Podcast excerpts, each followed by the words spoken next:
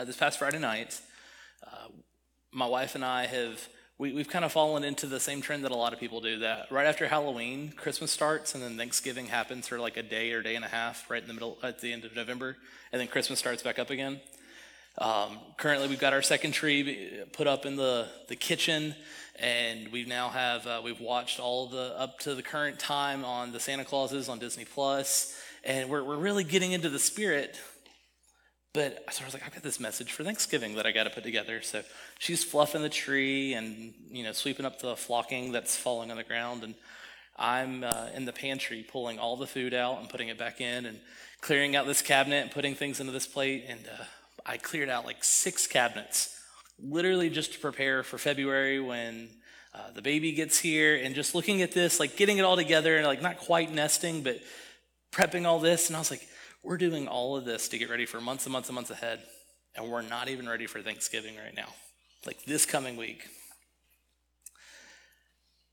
So it's in the process of pulling everything out of the pantry, and I find some a can of pulled peanuts that I haven't had in like six years, and uh, there's some uh, a box of Pop-Tarts that I'm graciously going to eat this week, and uh, there's a, a stack of paper plates that was in the back, and I get to thinking, like, I'm a paper plate type of guy.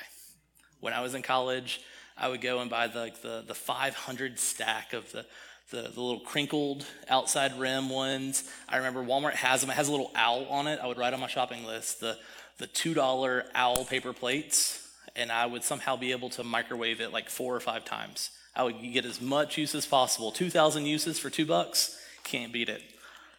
But the perk to getting wiser is... Uh, Uh, and a little bit more mature is having a wife who says, we need to get nicer paper plates. So now we've got some that are mostly white, but they have a little blue trim on them, and they, they withstand the microwave, and as much as I want to reuse them, she says, just throw it away after one use. But there is a plate that is far superior from all other paper plates, and it's calling my name this Thursday. It is the one that not only has a special place in my heart, but has a special place in guiding food to my stomach. It is that Chinette, perfect oval, the platter of all platters. Eric's going to bring me one. The perfect platter to fill up with your Thanksgiving feast. So Thanksgiving's this week. But before we can jump into the food, before we can jump into the family time, I wanted to, to give you some food for thought. As you go into this Thursday, what it looks like, I can kind of guess in a normal household what Thanksgiving would feel like and how you will respond. So you wake up, you start the morning of, you're preparing the bird, you're getting all the casserole dishes together, you're preheating the oven, you got the T V ready for the Macy's Thanksgiving Day Parade, which will then ultimately turn into football when the day comes to a close. These are the steps you're getting together. For me, I'm at my in-laws. My mother-in-law has this like nineteen-piece like casserole dish puzzle, like things stack into each other, and I, I haven't figured out that either I'm really good at it, so I get assigned it, or I'm bad at everything else, so I get assigned this task. But I put it together, I ask how I can help, and then I realize I'm the minister of the family. About two to three minutes before we actually sit down and start filling our plates, all eyes start drifting to me. They're looking for the prayer of all prayers, the piece that is going to culminate the, the blessings for the year. And as Peppermint Patty says, are we going to have a prayer? It's Thanksgiving, you know. So I start to reflect on some scripture. I use the Lord's word as my, my backbone for this, things to, to help kind of guide that prayer through. So I can look in First Thessalonians chapter five, verses sixteen through eighteen. It says, rejoice always, pray continually, give thanks in all circumstances, for this is God's will for you in Christ Jesus. Pretty easy. First Chronicles sixteen thirty-four. Oh, give thanks to the Lord, for he is good, for his steadfast love endures forever.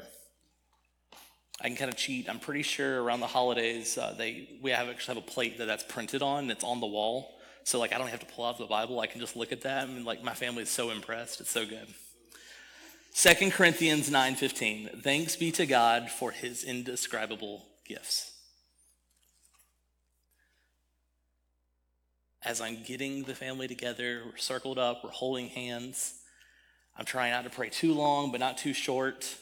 I start hearing the tapping of my father-in-law's foot because the turkey is getting to the, the non-desirable carving temperature. Everyone's waiting for the amen.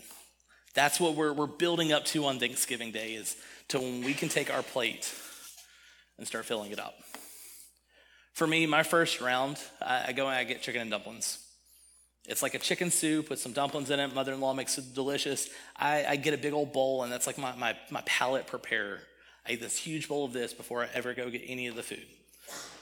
But I see this huge cornucopia of sides. There's the corn casserole, the green bean casserole, the, the mashed potatoes, the, the turkey, and the ham, because why not? All right, everything's on this table. You can picture this huge spread. Everyone fills their plates. They come, they sit down at the table, and this is where I want you to look around. You're looking at the table because these are the plates you're going to see. You look down at the end of the kids' table. They've got the maybe the small scoop of mashed potatoes, the singular piece of turkey, and there's four, let's be safe, five rolls on that plate. The next thing you look over, a lot of times it's most of our kids, our students, maybe the college age, um, maybe the immature uncle of the group. They've put the turkey, the dressing, the macaroni, they've got the green beans, and then right as they're about to come to there, they just go over and it's like seven ladles of gravy poured right on top of it. They got this filled up gravy plate. You look over at mom or grandma, she's got the spread plate. Everything's got its spot. It's all spread out. It's, you know, her specialty deviled egg is right there. All right, the neighbor's fruit salad, bless her heart. I mean, everything is on this plate. It has its spots. It's a taste of everything. You look over at dad, and you know good and well he's about to make a return trip. That that Chinette plate, this thing right here, is being put to its limits, okay? Meat mountain is forming. There's the layer of turkey with the ham, the extra turkey on top, and you're trying to find a way to put scoops on the sides, knowing good and well you're going to go back and fill this up two to three more times. Maybe, just maybe, someone at your table has perfected the plate. They know exactly the, the perfect portion of potato to gravy, the exact amount of, of casserole for this, where your, your cream corn is exactly where it needs to be and it doesn't touch everything else on the rest of the plate. You sit at the table, you eat, you break bread, you share, you fellowship, you have all this wonderful time with your family. You, you eat everything you want, but I want you to stop and ask, did you eat what you needed to nourish your body? So today we're going to use some scripture to kind of break apart some of these plates. Now there was a plate that I didn't mention. It's a plate that doesn't exist. It's the baby plate. We know that the youngest of the young can't make their own plates. You're not giving them turkey. They haven't developed the teeth, but they need to eat. They're not mature enough to consume the same things we consume, but there's still a need for them to be fed. Even as an infant, even in our spiritual walks with Christ, we have a spiritual nourishment that needs to be fed through infancy.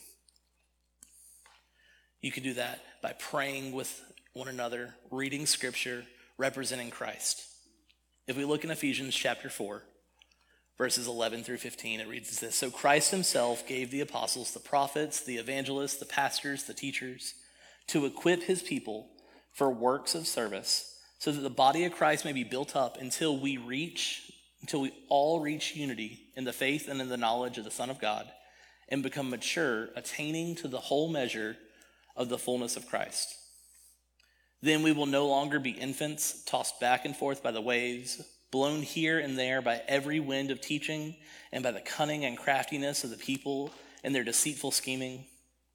Instead, speaking the truth in love, we will grow to become in every respect the mature body of him who is the head, that is Christ. That's the first plate. That's where it starts. It's the first serving. It's where it's at. Our spiritual nourishment's got to begin somewhere.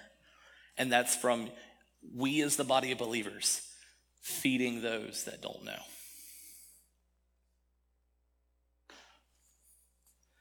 You have the kids' table. We tend to put them over on the side, first off, because they're messy. Second off, because the table is so tall and they're so small. And so maybe it's a little fold-out card table. Maybe the it's you go into Sam's and you actually get a kid-sized table, but they're off on their own. And before you sit them down, before you go and make your plate, you, you've got them gathered at the end. They're loud. They're messy. They're adorable. And you beg and you plead with them to get maybe just one more green bean on that plate, just one.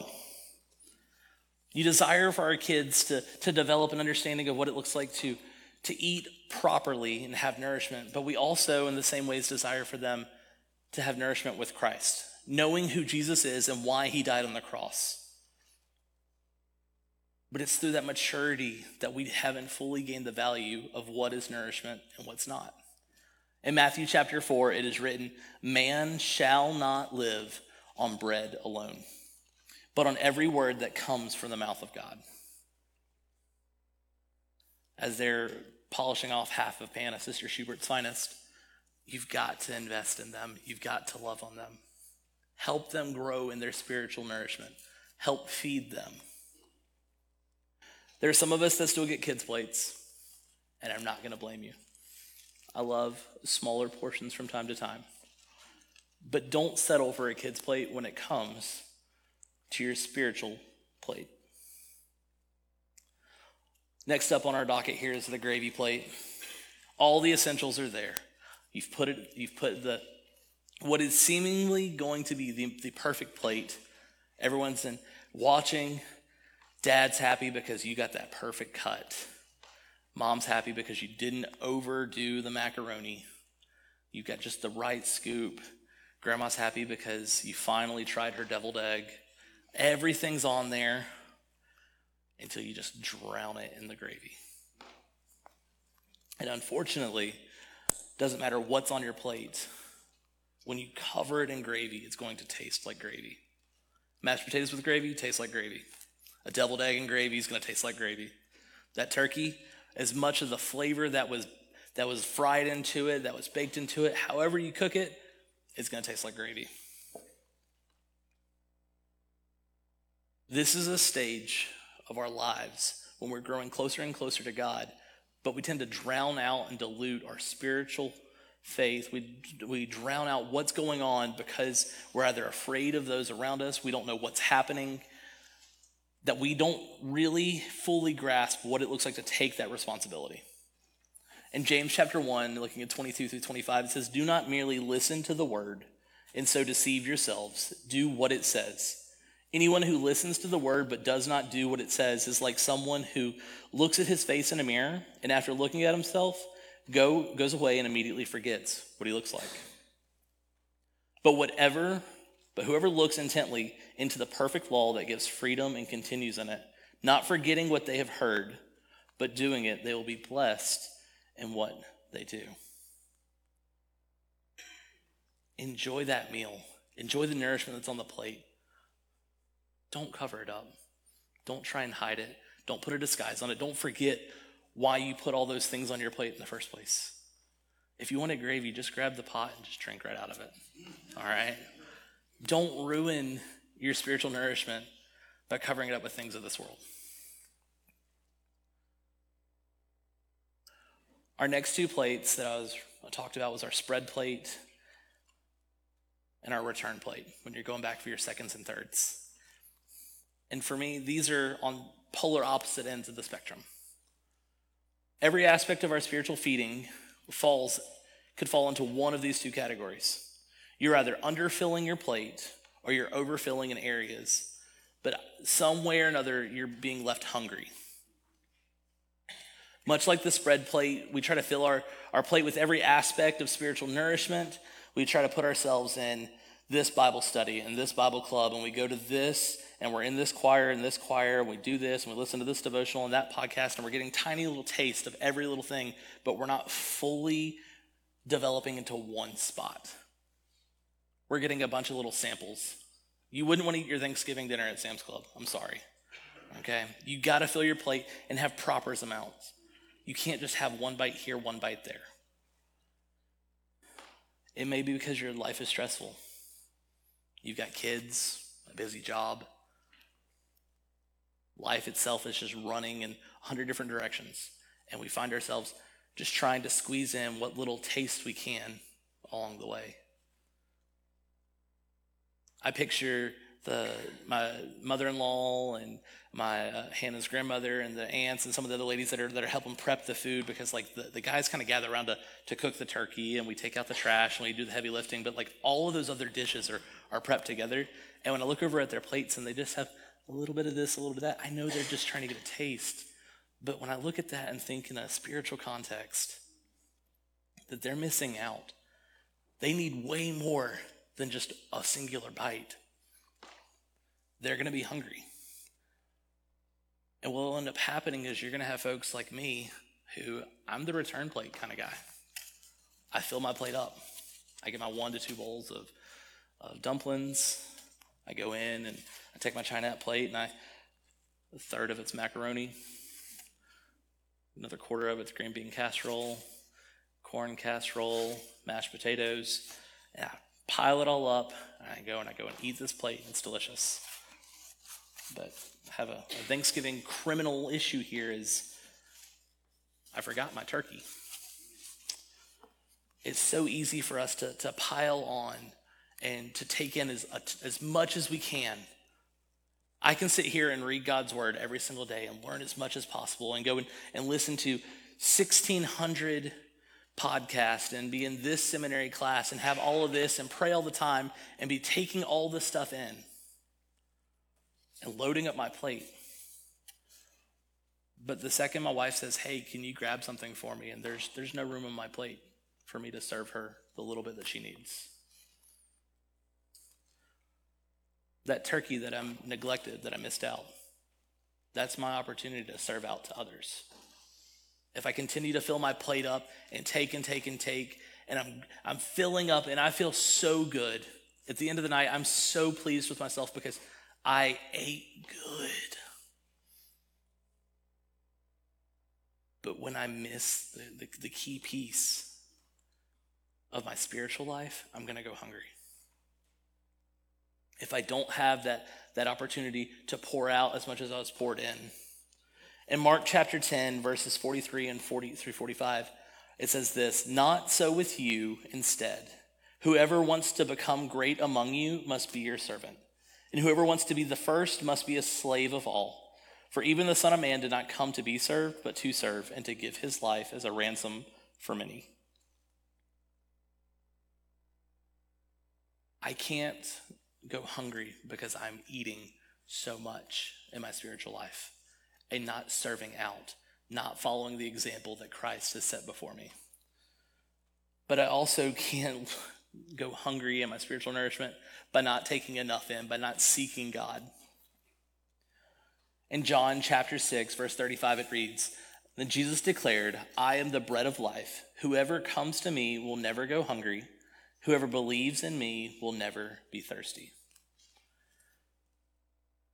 When it comes to our faith, Jesus is our bread of life. But it's not just having it on the the table for us to serve up. It's not just saying we cooked it. He literally says, "Whoever comes to me will never go hungry." We have to take that. We have to we have to reach out. We have to accept and say, "I want Jesus to be a part of my life. I need that, a part of my spiritual nourishment." We have to fill our plate. We have to eat. We have to make sure that that the food that we put into our bodies, the spiritual nourishment, is filling us up properly. We can't just spread nourish, spiritual nourishment out and hope to be full. You have to seek Christ to know Christ.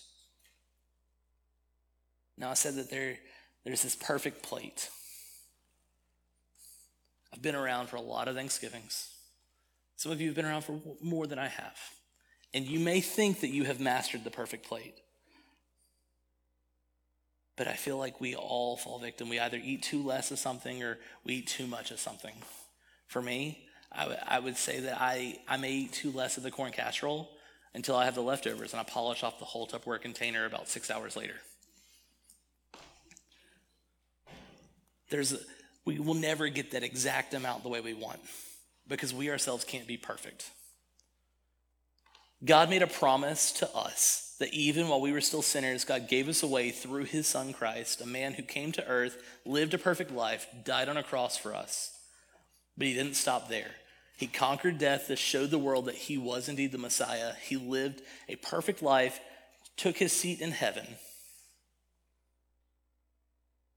Now, the reason a perfect plate is a perfect plate is because you have eaten exactly what you need to be properly nourished. You leave no crumbs,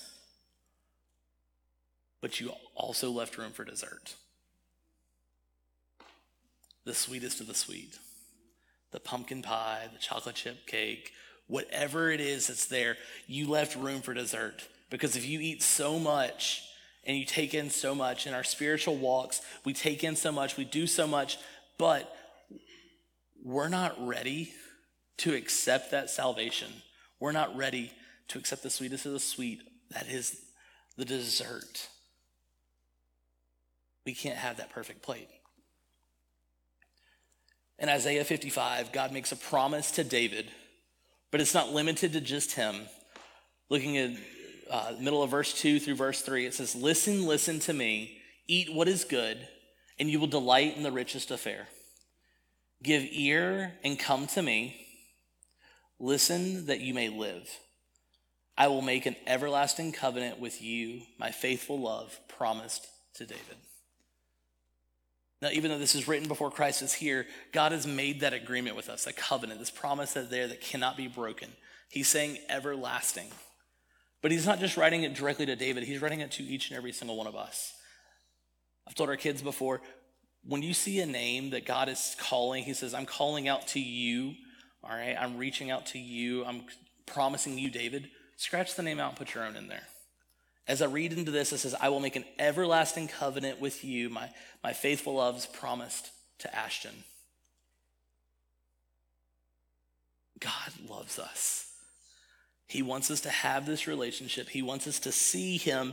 He wants us to leave room for dessert. Think about your spiritual nourishment. Think about what you put on your plate. This Thursday, when you're looking around, you're going to see the kids' plates. You're going to see the plates that are mountain covered. The ones, uh, maybe you have someone who, it's a little bit and they don't want anything to touch. Maybe, just maybe, you'll get really close to seeing that perfect plate. You'll see a gravy plate. But I want you to to think past that. Have the food for thought. When you look at the food, when you look at this bread, when you look at your family, be reminded of what Christ has done for us. Because not only is he calling us and making us these promises, he's telling us how to find him, how to seek him, but he's telling us he's there. He's giving us each and every single step. All these verses coming together. So through the craziness of the day, the preparation of the food, the watching of the floats and football, I want to leave you with these three steps for Thanksgiving. Number one, bless the food, bless the day. Use your time of spiritual feeding to glorify God. Number two, make that plate and stay nourished. With your walks with Christ, fill it up with what you need to be nourished. Picture the, the, the perfect plate that says this many vegetables, this many starches, this much protein, whatever that breaks down to. If it means this much time in prayer and this much time doing devotions, this much time worshiping, this much time serving out, what that looks like, make that plate, stay nourished. But most importantly, leave room for dessert. That's our end goal, to have an eternity with our Father, our Creator. The sweetest of the sweet. For me, dessert is probably my favorite part. It's what I'll go over and try and sneak a bite of apple pie while everyone else is cooking, because I like it. I find a way to cut a corner out of the, the chocolate chip cake and then re-ice over top of it, because I love that. Just like that with my spiritual nourishment, I love the fact that God has paved a way for me to know him. An eternity, perfection, a covenant made that will not end. So church, this morning I'm gonna we're gonna have a time of response. We're gonna open up the floor. I'll invite the band back up. As they're playing and as they are doing that, I'm gonna be praying. If you're in this room and you need to respond, if you feel that that you yourself have, have been eating the baby plate or the kids' plate or the gravy plate, and you're wanting to seek more, you're wanting to find that next step, you're wanting to, to have proper nourishment, use this time to pray. Use this time to reach out. If you're in this room today and, and you say, I'm ready to take that next step and no longer be the, im- the immaturity of where I'm at, and I want to seek God more and more, I'm ready to have a relationship with him, I'm ready to enjoy that dessert, I'll be down front, Eric will be down front. We'd love to talk with you. We'd love to be able to pray with you. We'd love to, to have that honor to be able just to, to, to serve you today. But this is a time that we're giving back to God. Thanksgiving doesn't have to start on Thursday morning. We can start right now by blessing that day and blessing our spiritual plates right now.